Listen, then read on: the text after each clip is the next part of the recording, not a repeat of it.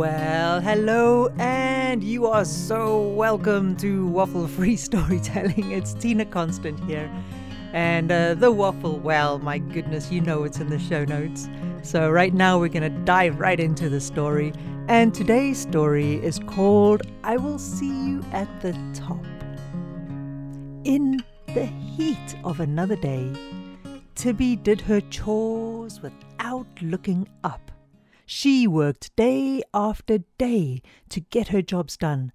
And because of how she worked, she actually, you know, she never took the time to notice if she was happy or if she was doing what she loved.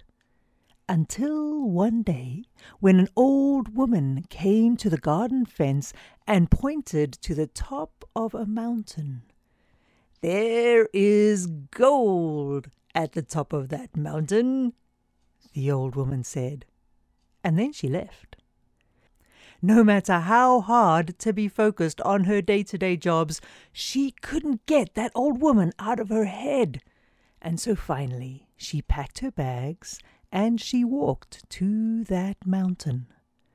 Up she strode. She climbed and she scrambled, and after three days, exhausted and bruised, she was surprised to come across the old woman sunning herself on a rock. How did you get here? Tibby asked. The old woman smiled. I am always here, she said. Then she gave Tibby food from her basket and got up off the rock and started to stroll up the mountain. You go ahead, the old woman said. I will meet you at the top. Fed and rested, Tibby climbed once more. The mountain was steep. It was sharp and it was hard, but she kept climbing, getting better at knowing where to step and what path to take. After a long, long time, Tibby once again was astounded to come across the old woman sunning herself on a ledge.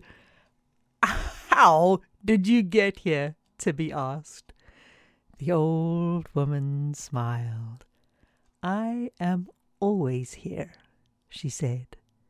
And once again the old woman gave Tibby food and water, and again she got up and continued on her journey, telling Tibby to go ahead and that they will meet at the top.